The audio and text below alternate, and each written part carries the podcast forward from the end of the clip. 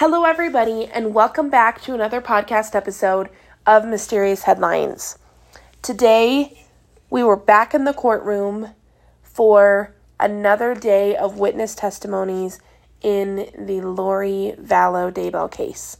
They were off yesterday because one of the prosecutors had a death in her family, so they took a long weekend, and so that is why there was no trial yesterday and no podcast episode yesterday. But they were back today. I am doing a podcast episode every day of this trial, keeping you up to date with the latest information in this trial. So, if you are not caught up, you can go back and see all the podcast episodes that I've done. Um, we are officially in week two of witness testimonies, and there is a lot going on. Um, you can hit your subscribe button wherever you're listening to this now on Spotify, on Apple Podcasts, Google Podcasts um, you can click the subscribe button, and that way you'll get notified every time I post a podcast episode. So you can stay up to date on the Lori Vallow Daybell trial. So if you remember, on Friday before we went into the weekend, they had called Zulema up to the witness stand, and she had been on the witness stand most of the day. And remember, she's the or was the wife of Alex Cox.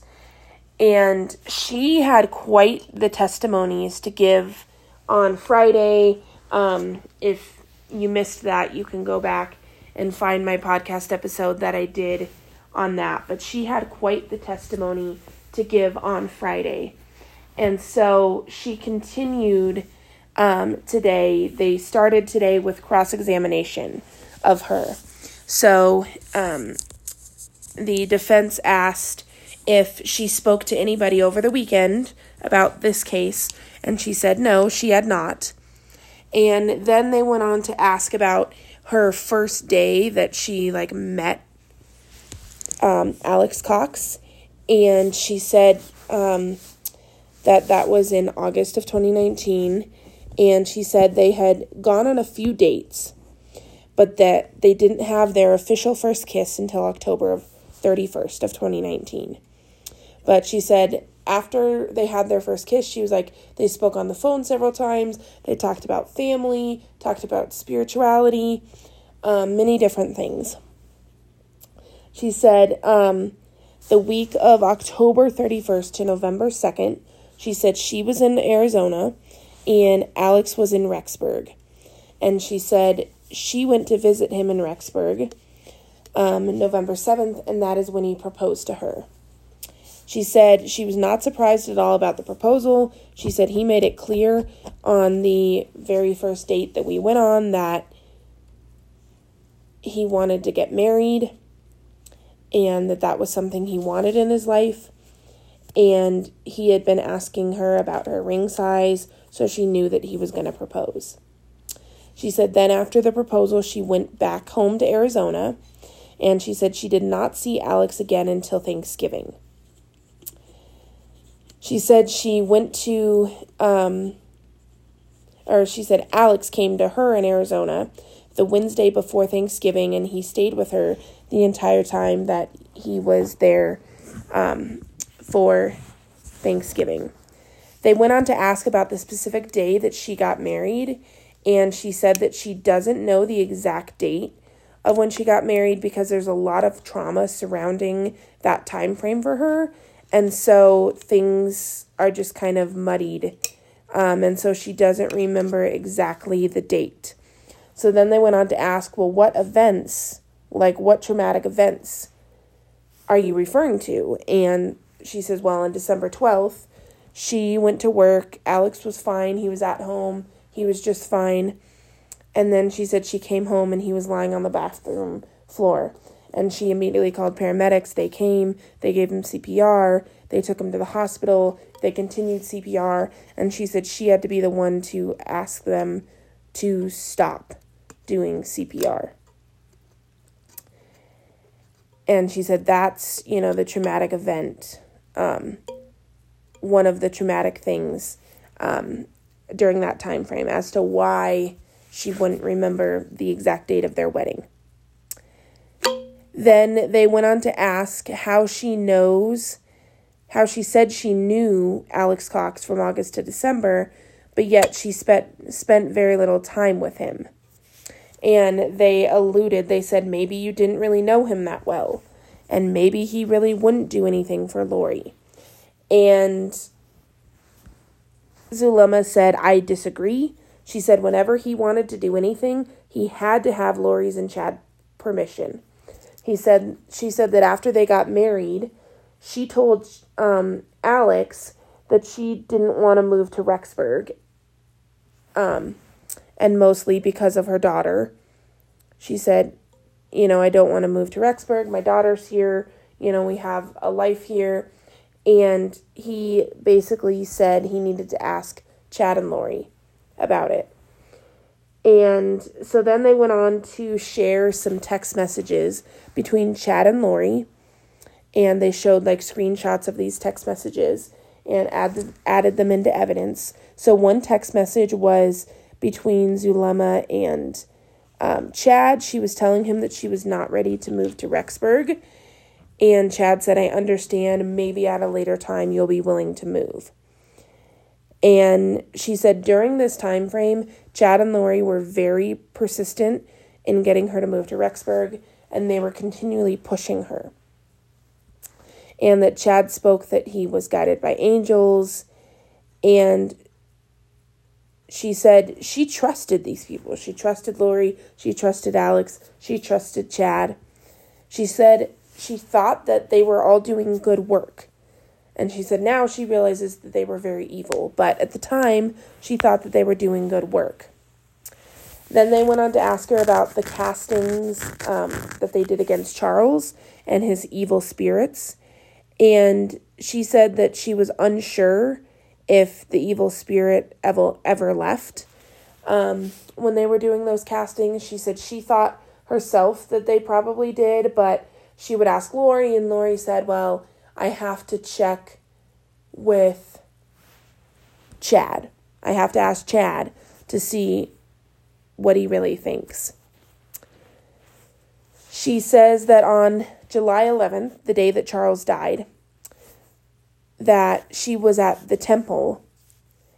And she said Lori was supposed to go with her to the temple but didn't end up showing up. And then she went on to talk about how Chad and Lori um, basically told everybody how special they were. And Zulema said she always thought that they were looking out for her and that they had her best interest in mind. Then um, Zulema stepped off the witness stand, and Colby Ryan stepped onto the witness stand. Now, Colby Ryan is Lori Vallow's oldest son. He is from her second marriage. Chad Daybell is her fifth marriage. So, Colby Ryan is her son from her second marriage. He is older. He's in like his late 20s, early 30s. So, he's much older. But he took the witness stand. So, they started out by asking him how he knows defendant Lori Vallow. And he says, She's my mom. They showed photos of Tylee and asked who Tylee was, and he said, That's my sister. They showed photos of JJ, asked who JJ was, and he said, That's my brother. And he was apparently sniffling and kind of half glancing at his mom during this time. They asked him about the day Charles died. Um, Colby said he was called at work, and his mom told him that Charles had died of a heart attack. He said he went home that day or went to his mom's house that day and he said Tylee greeted him at the door. He said she was sitting at the couch and she had a bandage on her hand. And he said Alex was there and Alex told him that um he was hit by a bat and so he shot Charles. And he said Lori was very calm. He said then a few weeks later, Lori told him she wasn't receiving, told Colby she wasn't receiving any life insurance money. And Colby said him and his mom spoke like every month or every other month regarding finances. He said she often would tell him that she was out of money. So then, November 27th of 2019, um, he said the Gilbert Police Department contacted him and they asked him about JJ and Tylee and if he knew about their whereabouts. And he said, No, I don't know about their whereabouts. But he said he was concerned about Tylee. He said that he had been texting her, but that her texts were very different. And the wording was very different. And it did not seem like his sister. It seemed like it was somebody else texting him. He then said in September of 2019 he received money, um, Venmo payments, from two different accounts that were tied back to Lori. And he said after Charles died, Lori said she would get married again. She told Colby that. And Colby said after the Gilbert, Arizona visit in November of 2019, when they were looking for the children, trying to figure out what was going on, he said he called his mom and said, Tell me what's going on. Give me information.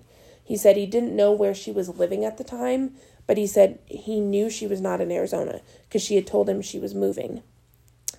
And she told him that it was dangerous of her to tell someone where she was, that she couldn't disclose her location because it would be dangerous. Then he said he tried to call her on Thanksgiving, but her phone was disconnected. So then they moved on to the cross examination, and apparently Lori and Colby were not making any eye contact during this. And they asked Colby who his dad was, and he said his dad is William LaGoya but that his stepdads were Joseph Ryan and Charles Vallow. And they asked if Lori has met his kids, and he said that Lori's met his oldest child, but not his youngest. Then they went in to ask him about his childhood with Joe, which was his first stepdad. Okay, again, his dad is William, um, who was Lori's second wife. Joseph Ryan was Lori's third husband, and that was Colby's first stepdad. And so they went on to ask about his childhood, and they asked if he had a good or bad childhood with, with Joseph as a stepdad, and he said bad. And then they went on to ask if his stepfather had ever abused him. And then they called for a sidebar, and the judge came back and said, We're going to ignore that question we're going to move forward. So then they continued to ask him, well, then they phrased it, Did your mom protect you from Joe? And he said, Yes. And he said he had a good relationship with Charles and a good relationship with JJ and Tylee. He said that Tylee had pancreatitis, so she would constantly have visits to the hospital. And they asked about JJ's needs and if Lori cared for them, and he said yes, she cared for the needs of everybody. And then they asked Colby if he had depression or suicidal ideation as a teenager. There was an objection, and then they came back and rephrased it and basically said, Did Lori help you with thoughts of self worth? And he said, Yes, she did. And then they asked if Lori encouraged Tylee to do good things with her life, and he said, I don't know. They asked Tylee, or they, not Tylee, they asked Colby about his mission, which, if you're not familiar, that's a big part of the um, LDS church, where um, specifically men will go on a mission when they're 18 years old. And typically it's a two year mission where they go and they um, basically evangelize for their church and they get more people to convert to their faith. And they're sent to like a location that they don't choose. They're just sent to a location, it could be anywhere in the world, and they live there for two years, um, basically evangelizing. And this is a big part of the LDS faith and something that most men do when they turn um, 18. And so he said that his mission only lasted six weeks at most. Um, there are circumstances and times where sometimes a mission is cut short um, if someone has like personal reasons, like there's a family situation, like a family member dies or something, um, they can be excused from their mission early. Um, if there's serious health issues, they can be excused early. So there's different situations. Um, and he didn't go into his particular details of his, but he said his mission was six weeks at most. Um, but not really any longer than six weeks. He said that Lori was the one that taught him. They asked him if Lori was the one that taught him about Jesus, and he said yes. They asked him if they like sang worship songs together, and he said yes. And they asked him if Lori taught him about multiple lives and probations and prohibitions, and he said no, she didn't teach me about any of that. And then he went on to say that he was not living at his mom's home when Charles filed for divorce, which we know happened in March of 2019. Um, he said he had a very minimal relationship with his uncle Alex. He said he, you know, Alex was very crude, sometimes funny, and just an odd person. And he didn't have much of a relationship with him. And he really didn't see him much until he got married, until Colby got married in 2018. Colby said he moved out of his mom's house after he got married. They went on to ask Colby about a book he wrote since he started, or since this whole case started. And he said the book is just all about how God helped me get through my life. They asked him about his Netflix appearance, which he was on a Netflix documentary um, called Sins of Our Mother if you haven't watched it, it's a really good documentary piece detailing this case. But he was on this documentary and they asked him if he got paid for it, and he said no. They asked him if he loved his mom, and he said yes. And they asked him if she loved him, ever loved him, and he said, I think so. And they asked him, Who taught you that God is good? And he said, church and mom. So then it went back to the prosecution, and they asked Colby if Lori asked him for anything since he had moved out of his house. And he said the only thing that he got asked was to help move when Lori was moving and his siblings were moving. They asked if Lori controlled his bank account, and he said no.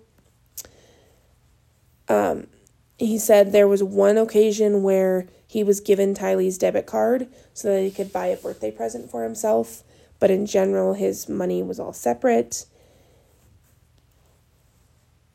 He said he was never asked to come to any of the special church meetings or the castings that they would host with their little group. He said he didn't really learn that his mom had moved until December of 2019. He said when he was a teenager, he had a conversation with his mom about life insurance. And both, you know, JJ and Tylee were alive, you know, when he was a teenager, obviously. But Colby was the only one that was listed. And so he said they had a conversation about that. Like, why are Tylee and JJ not listed? So then they move into this jail phone call between Lori and Colby, which I might do a whole separate podcast episode so you can hear this um, jail phone call. Um, so keep a lookout for that. But basically, Colby called Lori while she was in jail. And this was after the bodies were already discovered at Chad Daybell's house. And he said to Lori, Do you think you can hide from me?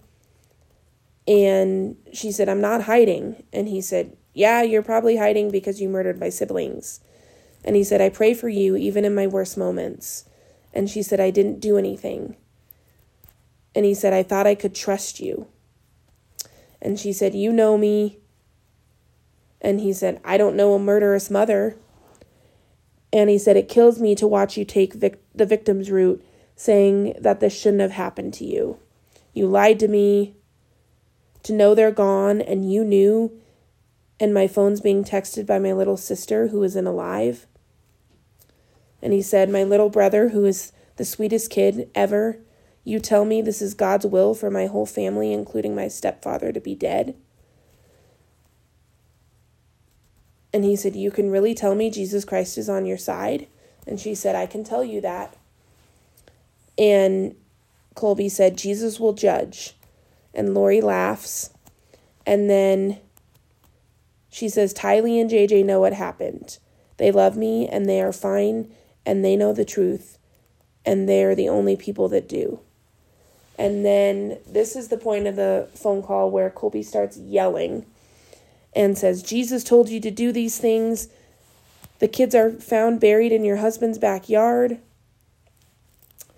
And he says, Please explain this to me. And she said, I would love to tell you one day. The truth will come out. And Colby said, My own mom, sibling, siblings, my dad, everyone is gone except my mom, and you're in jail because of it. And he asked her why she was blindly following Chad. And then he said, You can't lie to me. You can't hide from me. He said, I pray that you see Jesus. No matter how much I hate you, I, I still pray for you. He said, You ripped everyone's heart out. And then he said, I'll be in Idaho this week. You need to look me in your eyes. And her her video camera was off and she refused to turn it on. And he said that a couple times, you need to look me in my eyes. You need to look me in my eyes. And she would not turn on her video camera. So then Colby Ryan stepped off the witness stand and they called up Mark Sari, who is a special agent with the Social Security Administration. He stated that in January of 2020, he was contacted by the FBI in Arizona regarding the disappearance of JJ and Tylee, and he they wanted him to look into if any Social Security benefits had been misused. He said that Tylee in 2019 was getting um, about $1,800 a month after her dad died, and that in August of 2019 the accounts were changed. He said the payments for Tylee were suspended January 3rd of 2020 when her whereabouts were kind of officially unknown. He said JJ was getting about $1,900 a month in 2019 after his dad Charles died. And he said they began September 2019 and stopped January 2020. Again, when the whereabouts were officially unknown.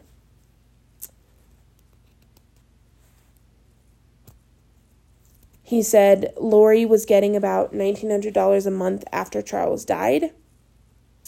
And then they talked about kind of the rules and laws regarding Social Security benefits and how you must notify if there are any changes, if you move, if you add a new child, if a child dies, if you get remarried, um, if you get divorced, any of those changes in your life, you have to notify Social Security Department. And he said they never reported, she never reported that the kids were missing. She never reported that she moved to Hawaii, and she never reported that she remarried. So then Mark stepped down from the witness stand, and they called up Chuck Kunsadis from the Rexburg Police Department. He is a detective with the department. So they started showing a bunch of different business records that were added um, as evidence. And Chuck said he has worked for the Rexburg Police Department for 23 years and he w- has been a detective since 2011. He said on November 27th of 2019 he was contacted by Ray Hermosillo, who is the lead detective that we already heard from a couple days ago. And Ray had told him that he was going to be conducting search warrants at a couple residences and Chuck said he went in the afternoon and met him at the residence and he was asked to look through Lori's home. He said he found a printer upstairs and there was an invoice for a storage um, facility. So he said they issued a search warrant at the storage facility. He said they also issued a search warrant at a P.O. box, and there were over a hundred pieces of mail. He said some of them were Social Security, things um, like bills, payments, checks, um, all different things in the mail. Um, then they went on to break down the different financial institutions related to Tylee and JJ and Lori and Chad and Charles.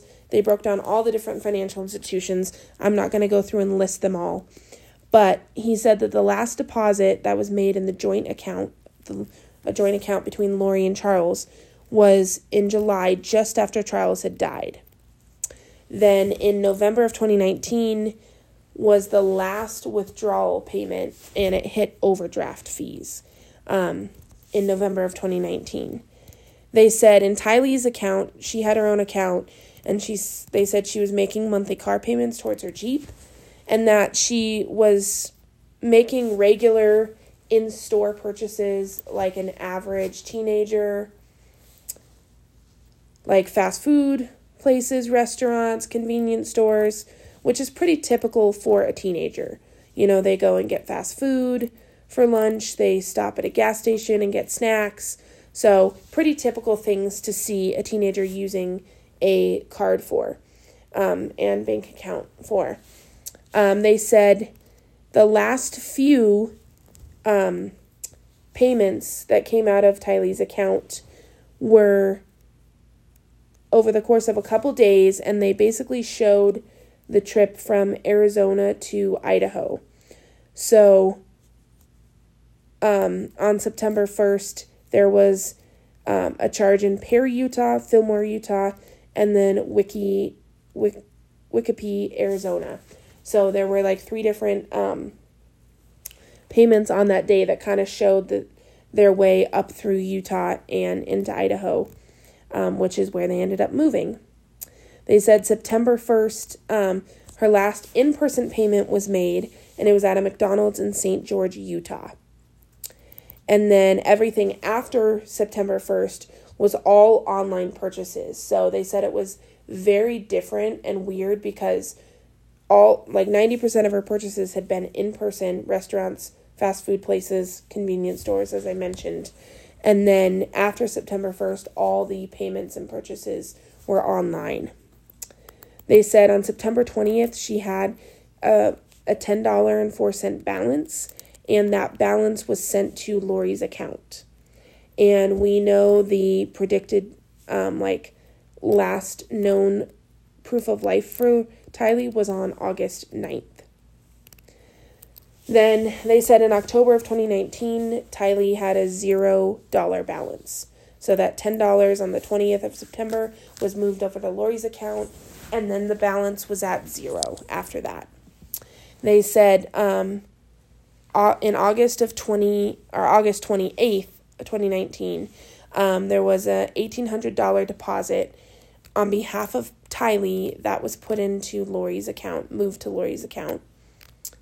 Um, they said September 18th, he said JJ um, got his last deposit in his account.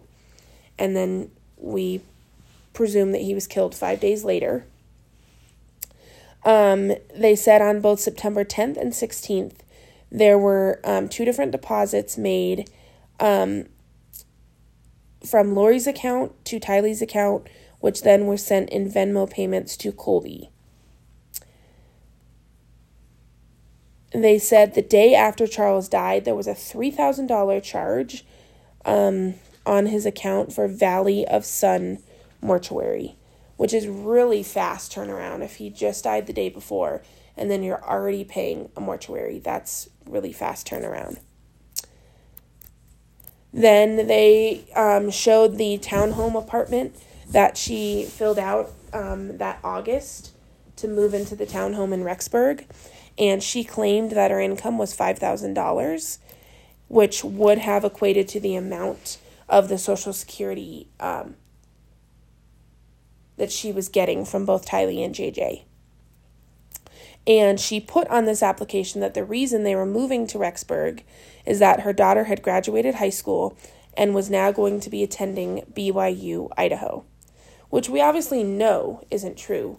Tylee was 16. She had not graduated high school yet. Um, And so we know that that was false. Um, then he went on to talk about Alex Cox, and he said that Alex Cox was getting about three paychecks a month um, for his jobs in Arizona, but that in August of 2019, those stopped after he quit his jobs and moved to Idaho. And they said that he got a deposit of about $2,100 in August of 2019 in his account. And after that deposit, he started buying lots of guns and ammo. And that is where they ended the day. So they finished um, with Zulema on the witness stand, and they called Colby Ryan, and they called the special agent with the Social Security Administration, and then the other detective from Rexburg. So, several witnesses on the stand today. Um, I think we all kind of predicted as far as like the money information goes and the records with the Social Security payments. I personally predicted that that was kind of going to kind of be what it was, that the records were going to show that she had um, been taking payments when in fact that they were already dead and that she had been shuffling money around. Um, so I'm not too surprised by any of that. Um, you know, Colby taking the stand definitely had me heartbroken. I mean, thinking about everything that he has been through. I mean, from his childhood, and, you know, we've only just gotten bits and pieces here and there of some things that he might have endured when he was a child. And then, you know, his stepdad dies. And then his two siblings go missing. And then his mom gets arrested. And then his siblings are found dead. Like, it's just horrible and terrible. Everything is. And my heart goes out to him, truly. My heart goes out to him. Um, because I can only imagine what that would be like.